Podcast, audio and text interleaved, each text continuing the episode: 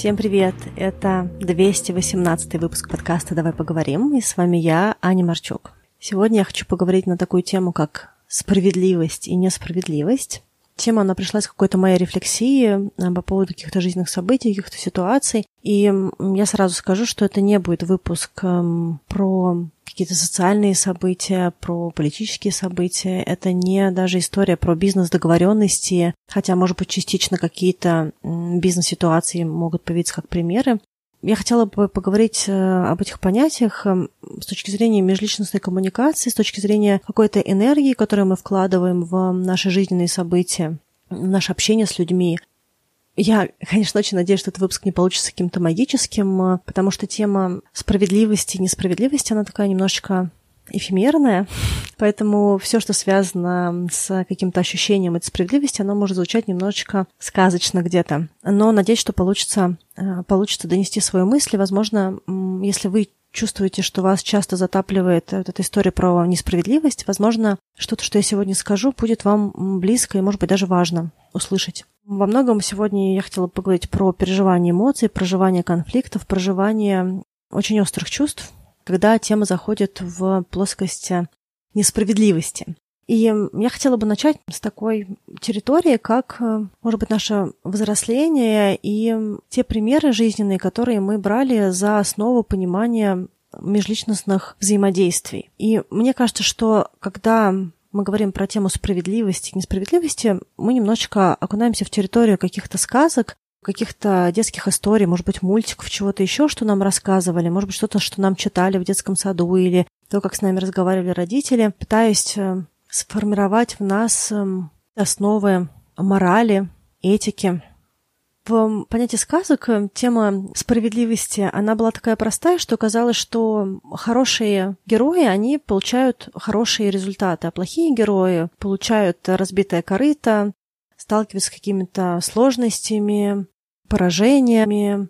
И вообще, если ты делаешь плохо, то у тебя плохой результат. Если ты делаешь хорошие вещи, то ты получаешь э, какие-то прекрасные плоды. И эта концепция, она, мне кажется, очень сильно подрывает наше ощущение того, как мы сталкиваемся с жизненными событиями, потому что на самом деле тема справедливости или несправедливости. Это не такая линейная история, что мы делаем хорошее, получаем хорошее. Делали для одного человека что-то доброе, и он должен нам это доброе вернуть. Ты мне, я тебе. Другими словами, тема справедливости или какого-то возврата наших инвестиций, она вообще может прийти иначе, если мы вообще говорим в понятии возврата чего-то к нам. А может такое быть, что мы очень много вкладываем и ничего не получаем, кроме, может быть, какого-то опыта. Мы можем что-то вкладывать и получить какие-то последствия, которые мы вообще не хотели, которые нас даже, может быть, немножечко подразрушили. Мы можем вкладывать какого-то человека, который может не оценить наши вложения, или оценить наши вложения, но нам не вернуть ничего. А может быть так, что другие люди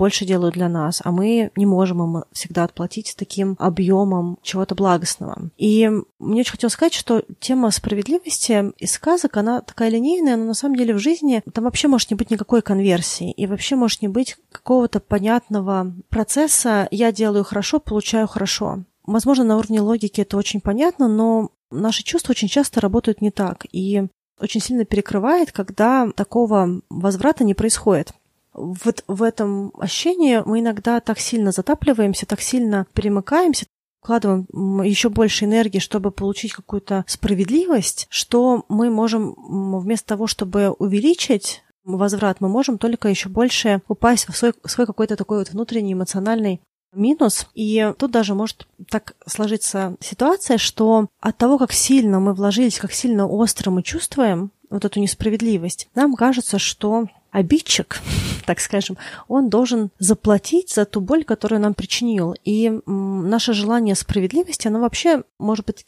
заряжено таким чувством, как какая-то благостная месть. Да? То есть мы что-то сделали, обратно не получили, это так плохо, что надо взять и взять и получить. Как вот была какая-то картиночка, которая много лет назад ходила э, по интернету, что если тебя незаслуженно обвинили, вернись и заслужи. И вот история про несправедливость, она немножечко такая. В какой-то степени это такое идеалистичное представление о мире и о людях. Все всегда должно складываться потому, как мы ожидаем или каким-то понятным постулатом, справедливым и благостным. Проблема с этим даже не в том, что мы ожидаем хорошего, когда мы делаем хорошее. В этом абсолютно нет ничего плохого. Делать хорошие дела и ожидать того, что из мира тоже придет что-то хорошее. Проблема с тем, что это ожидание в некоторых ситуациях, иногда в очень важных для нас ситуациях, оно не имеет этого возврата наше желание получить этот возврат, оно разрушает нас иногда даже до основания. Мы становимся менее спокойными, очень эмоциональны, мы заряжены, мы пытаемся найти какие-то более агрессивные способы получить то, что мы хотим. И в этом всем мы становимся менее комфортными сами себе, мы становимся менее комфортными другим людям. Даже не только тем людям, которые как будто бы должны вернуть нам в масштабе справедливости что-то хорошее, а иногда даже тем людям, которых цепануло просто случайно, как-то задело по касательной. Мне кажется, что иногда, возможно, нужно оценить, если у нас вот эта модель, и если нам кажется, что это несправедливость случается, возможно, нам было бы неплохо подумать, как еще мы могли бы перепрожить эту ситуацию, как мы могли еще по-другому ее увидеть, еще потому что справедливость — это не объективная реальность, а очень даже абстрактная, субъективная история, и каждый человек, он справедливость видит по-своему. Если у вас есть друзья, которые когда-то были в конфликте, и оба друга рассказывали, как они видят себе ситуацию в этом конфликте, вы могли найти себя в ощущении, что вы понимаете и одного друга, и понимаете, о чем этот друг вам говорит. И очень искренне можете соединиться с чувствами этого друга. А также вы понимаете другого человека и его историю, его переживания. Более того, если, допустим, это ваши друзья, которые, к примеру, семейная пара, и вы знаете их очень много лет, и вы знаете особенности личности каждого из этих друзей, то вы можете заметить, что когда один вам друг говорит про другого, вы верите тому, что он говорит, потому что вы понимаете, что этот ваш второй друг, он абсолютно способен на эти проявления, вы даже видели эти проявления у него. И также, когда второй человек в отношениях что-то вам рассказывает про первого человека, вы также можете понять, что то, что он говорит, очень похоже на поведение вот этого вашего первого друга. Можно заметить, что оба человека испытывают очень много ярких эмоций, они в конфликте, они не могут договориться, у них есть э, бунтующее чувство несправедливости. Каждый из них считает, что он вложился, он сделал все честно и хорошо и искренне, но диалога не складывается. И диалога не складывается многом потому, что чувство несправедливости, чувство вложенного и полученного это очень субъективно, и каждый человек видит это по-своему. Если мы в пути не калибруемся, не можем понять, кто чего ожидает, то мы можем легко оказаться в ситуации, что наши ожидания могут не оправдаться, а ситуация может быть очень резко, очень сильно несправедливой. Помимо прочего, какая-то даже очень простая история все равно может быть заряжена у каждого человека по-своему, потому что у нас у каждого есть свой какой-то опыт, свои травмы или боли или ситуации, которые нас очень сильно ранили на каком-то отрезке пути. И также у каждого есть э, свои какие-то преодоления, какие-то вещи, которые нам даются сложнее, чем другие. У каждого это своя история. Да? Кому-то сложно открываться и быть эмоциональным, как будто сложно перестать э, срываться и эмоционировать. Это может очень сильно повлиять на то, как э, мы воспринимаем эту справедливость. Еще такой важный момент, что мы всегда очень-очень-очень хорошо можем рассказать, когда с нами были несправедливыми. Но иногда бывают такие ситуации, что мы, когда что-то мы делаем, мы можем себе очень легко объяснить, почему то, что мы сделали, и что другой человек считает несправедливым, было абсолютно заслужено. Допустим, такой пример, который понятен жителям мегаполиса. Час пик если ты встал в метро, то тебя очень легко могут пихнуть, даже если ты встал всего на одну секунду. И когда человек в очень эмоциональном состоянии, который ехал с какой-то конечной станции метро, не мог сесть э, в какие-то вагоны, ждал, вышел, опаздывает, вдруг кто-то перед ним резко встал, то человек, который шел в своей вот этой вот заряженности может легко пихнуть человека, который встал а, посередине станции, и ему будет казаться, что он абсолютно справедливо сейчас поступил, потому что нечего тут стоять, когда все идут на работу, потоки из вагонов. Вот эта вот праведная злость, она для человека, который в своем состоянии, в своих эмоциях, в своих опозданиях, она кажется очень справедливой. Тогда как человеку, который вдруг просто на секунду увидел сообщение и встал и отвечал, и его вдруг резко кто-то пихнул, у этого человека абсолютно другая реальность, и у него нет ощущения, что его пихнули справедливо. Может быть, сейчас не для всех этот пример будет казаться таким черно-белым, или наоборот будет казаться, что вполне логично, что человек, который пихнул, не прав, а который встал прав. Можно эту несправедливость И когда, допустим, мы с кем-то несправедливые, или когда мы, может быть, меньше вложили, чем получили, можно даже через какую-то другую призму осветить, допустим, какого-то положительного опыта. К примеру, вы получили предложение о работе, которую вы не искали. Просто кто-то вас посоветовал, с вами связались рекрутеры, и вы получили эту работу. Так вот быстро, хоп-хоп, и сложилось, что вы получили хорошую работу с хорошими деньгами, а вы э, либо не искали работу, либо только начали искать. В общем-то, ваши усилия фактически э, небольшие. С точки зрения вложенных сил это несправедливо, потому что вы получили классную работу с минимумом вложений. И, допустим, есть какой-то другой человек в вашем офисе, который, возможно, больше вкладывался, дольше искал, больше старался, а он ее не получил. И, возможно, ему будет казаться, что то, что вы вообще ничего не искали и получили, это как будто бы нечестно или несправедливо.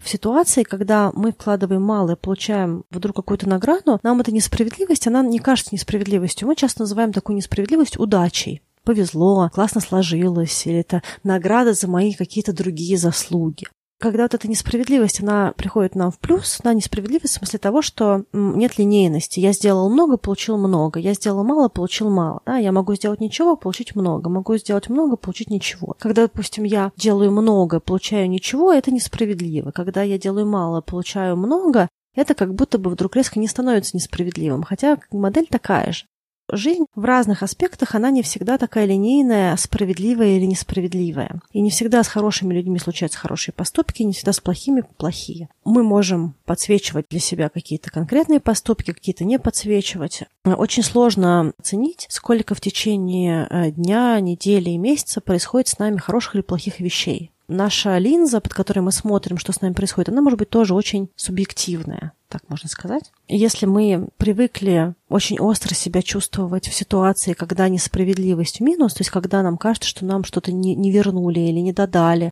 не сделали, то мы можем очень сильно переживать и видеть эти ситуации. Когда что-то нам, к нам приходит легко и хорошо, мы можем это просто не замечать. Таким образом, эту несправедливость высвечивать с каким-то, ну, немножечко, может быть, даже жертвенным или идеалистичным ключом. В масштабе этого хотелось поговорить вообще что хорошо в таких ситуациях сделать, это если мы с каким-то другим человеком в каком-то диалоге находимся, то попробовать какие-то вещи обсудить на берегу для того, чтобы минимизировать э, какое-то недопонимание, которое может привести к вот этим острым состояниям справедливости и несправедливости.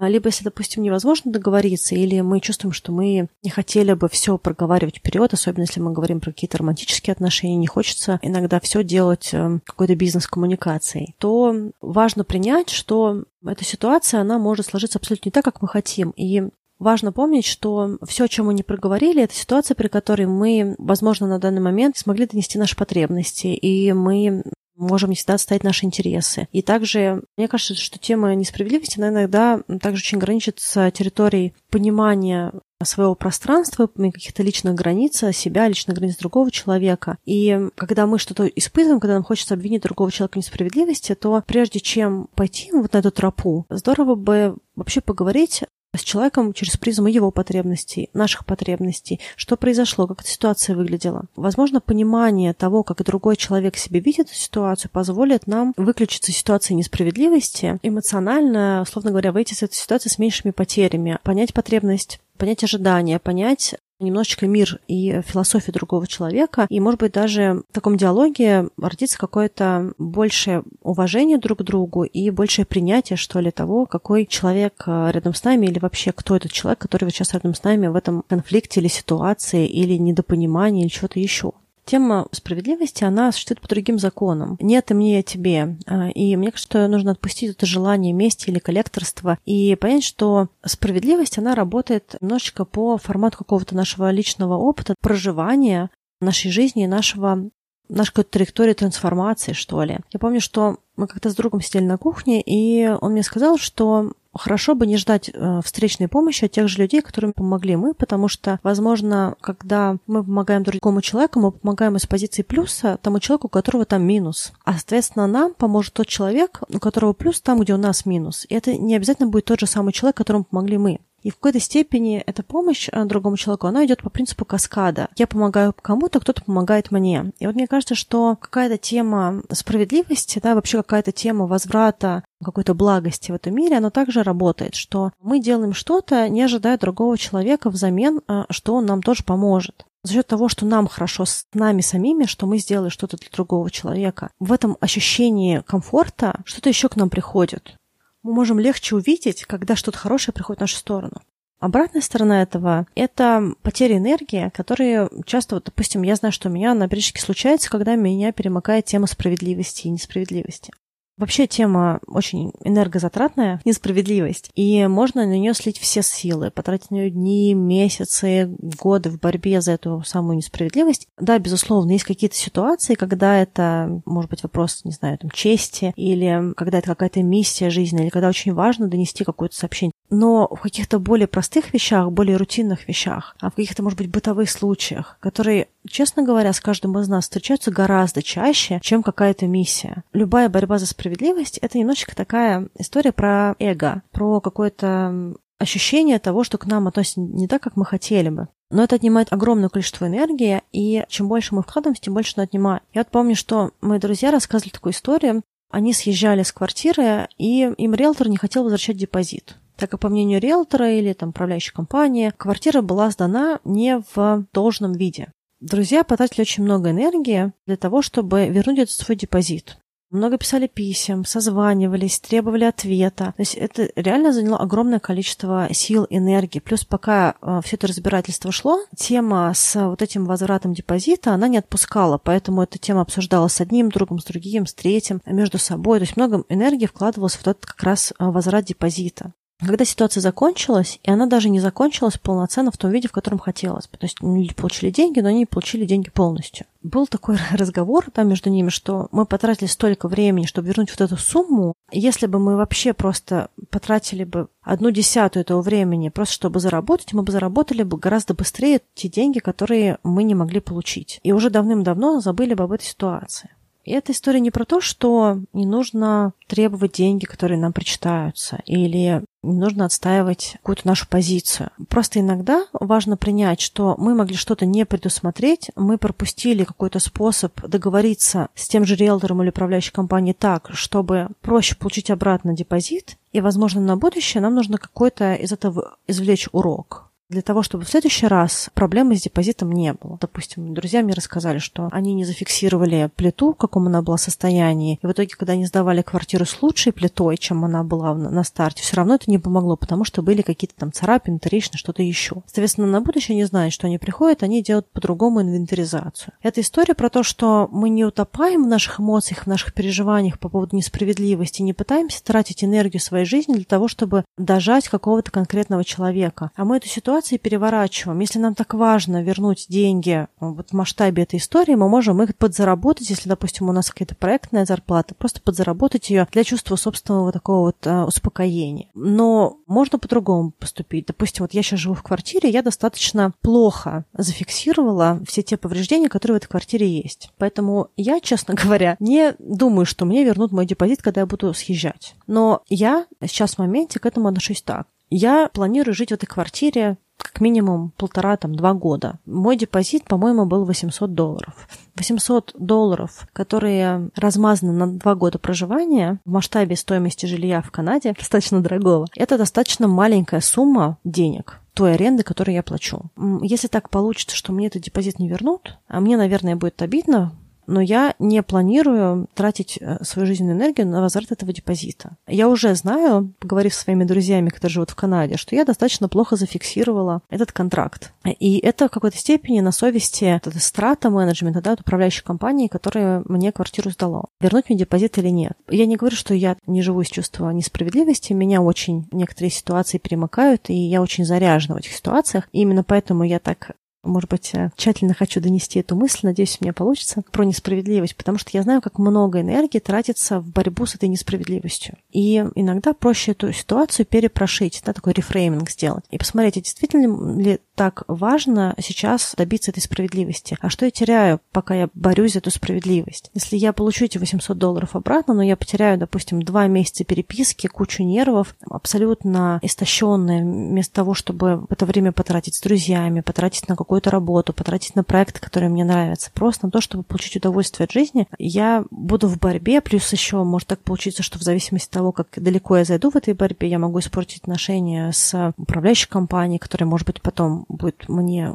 допустим, давать какую-то рекомендацию или отзыв, потому что если я проживу в этой квартире долго, то следующий арендодатель может захотеть спросить отзывы. И, в общем, тут иногда тоже нужно подумать о том, а как это в масштабе каких-то более значимых событий с этой же ситуацией они могут на меня повлиять. Да? То есть я сейчас могу сжечь этот контакт, испортить отношения, а потом быть еще в большей проблеме, потому что я в этот момент боролась очень сильно за эту тактическую несправедливость да? или какую-то ситуацию, которая, мне кажется, меня обидели. Не принимая все битвы, которые приходят в нашу жизнь, да, вот на английском есть такая фраза choose your battles, да, выбирайте ваши битвы выбирайте ваши схватки не пытаясь бороться за эту конкретную справедливость, я могу выиграть гораздо больше за счет э, эмоционального спокойствия, за счет того, что я могу в лучших отношениях быть с менеджментом, могу что-то по-другому обсудить, могу как-то, может быть, по-другому выстроить диалог, не через призму обвинения, что вот не возвращайте мои деньги, а квартира была в состоянии еще худшем, чем я вам ее возвращаю, и вообще вы мошенники или что-нибудь еще, да. Поговорить с ним как-то в другом ключе. Возможно, я смогу часть денег вернуть через какой-то более уважительный диалог. Может быть, еще что-то получить. В общем, когда мы отпускаем тему несправедливости, когда нас не бомбит, когда нас не выбивает пробки от того, что нам кажется, что с нами несправедливо обратились, когда вот этот вот пожар стихает, мы можем увидеть, как ситуация может быть нам полезна. Я не говорю сейчас про какие-то обязательно корыстные выгоды, да? я имею в виду, в принципе, какой-то жизненный урок, какая-то коммуникация с человеком, что мы можем вынести из нее, как мы можем договориться по-другому, как мы можем на какой-то человеческой ноте расстаться или, наоборот, выстроить более качественные отношения. Возможно, это несправедливость с нами случается, потому что мы каким-то особым способом с людьми общаемся, и людям от этого некомфортно. Но если мы отпускаем тему, что мы не получили справедливое обращение, а мы обращаемся к другому человеку с вопросом, что произошло, мы можем про себя что-то узнать, что может качественно изменить наши отношения с другими людьми. Мне кажется, что тема несправедливости отбирает э, у нас возможность быть в более качественном проживании жизни в более качественном отношении с другими людьми. И это наша работа понять, почему так происходит более простые ситуации, с которыми сталкиваются, допустим, люди все в какой-то определенной культурной среде, да, допустим, которых каким-то определенным образом воспитывали какое-то определенное поколение. То есть если мы понимаем что-то про себя, когда вот мы испытываем то, что испытываем, возможно, вот это вот э, ощущение, оно позволит мне повторить этот опыт еще раз. Если мы вместо поиска справедливости выбираем активную работу над улучшением самого вопроса, самой ситуации, ну и вообще, знаете, вот мы пытаемся как-то для себя найти выход в вот это вот опять-таки линейная история, что раз что-то плохое с нами случилось, значит, где-то мы были не молодцы. Но иногда какие-то вещи случаются, потому что случаются. Иногда они случаются, потому что мы что-то не предусмотрели. Иногда они просто случаются, нет никакой причины. Я вот пару недель назад шла по пирсу, разговаривала с другом, и случайно один наушник выпал, я прям видела, как он упал на деревянную дощечку пирса и в океан. И мне было очень обидно, что один из моих беспроводных наушников просто вот за секунду утонул. И, ну, мне даже нет возможности как-то его поймать, там, я же, ну, не буду нырять в океан за ним. Почему так произошло? Да не почему. Просто наушник упал, и была щель. Возможно, мне не стоило разговаривать на пирсе в этих наушниках. С другой стороны, кто знает, а это же не первый пирс. Поэтому какие-то ситуации просто случаются. Можно либо уйти в эту борьбу. Я сначала попробовала позвонить, узнать, как мне можно купить второй наушник. Мне там сказали, что нужно куда-то отправлять. В общем, там была какая-то очень сложная история. В итоге, поняв, что я потратила три дня на разбор того, что я хочу с наушниками, я просто купила новые наушники. Как бы обидно мне не было, просто cut losses, да, то есть вот, как сказать, принять то, что случились какие-то потери. Сказать, что мне все равно на эти 150 долларов, ну нет, я, в общем-то, знаю, куда их потратить. Сказать, что я все легко принимаю с какой-то такой мудростью буддиста, тоже нельзя. Да? Но ситуация случилась, я не могу на нее больше повлиять. Может быть, я могу какой-то жизненный урок из этого извлечь на будущее, а может быть, нет. Просто купить наушники, я с этими наушниками хожу полтора года. Ну что, такое бывает. В общем, история, которую хочу донести, да, хотел сегодня донести, про то, что какие-то вещи могут просто происходить. У них нет какой-то причины. Это не всегда про добро или зло. Не про то, что мы были молодцы и должны получить обратно что-то хорошее. Не потому, что мы были не молодцы, и это кара за то, какие мы были не молодцы. Это не транзакция «я тебе делаю хорошо, ты мне делаешь хорошо». Это не сиюминутная выгода. Иногда это может быть какая-то долгосрочная игра, когда мы что-то делаем, а жизнь нас награждает сильно позже или никогда не награждает. Вообще, мне кажется, что концепция того, что жизнь должна нас все время радовать, или что в жизни всегда должна происходить какая-то справедливость, или если несправедливость происходит, то мы каким-то образом можем на нее влиять, что вообще жизнь нам как-то подконтрольна, да, что мы можем контролировать благости и горести нашей жизни, это очень разрушающая и приводящая к разочарованию модель. Комфортный мне кажется, способ жизни — это стараться, может быть, чуть-чуть больше учиться замечать удачи и хорошие вещи, которые к нам приходят, не потому что мы пахали как э, лошади и заслужили этот результат, а просто потому, что что-то приятное случилось. Тогда, возможно, вот эта вот какая-то несправедливость или какая-то незаслуженность, она не будет нас так сильно ранить. Мы не будем искать виноватых, не будем посмотреть, кому больше дали, а нам меньше дали. А мы просто будем радоваться тому, что нам приходит. Я очень надеюсь, что этот выпуск не получится какой-то супер такой шоколадно-мармеладный, но я, правда, как человек, который очень много тратит своей энергии, не туда, куда ее стоило бы тратить, и мне очень обидно, когда что со мной случается такое, которое вдруг случилось, а я такого не хотела. Мне очень хотелось поделиться своими рефлексиями про то, что можно как-то по-другому себя вести, меньше энергии тратить вот эту борьбу за справедливость, немножечко отпускать какие-то модели жизни, которые, мне кажется, гораздо больше у меня забирают энергии, гораздо больше у меня забирают приятных моментов жизненных. В ситуации, когда много всего с нами происходит, и когда происходят какие-то большие сложные события, любые позитивные моменты, которые с нами случаются, они важные моменты. Я очень надеюсь, что вам отзовется этот выпуск, что вообще зависает на справедливости а, не дает нам улучшения ситуации, а какой-то анализ полученного жизненного опыта дает.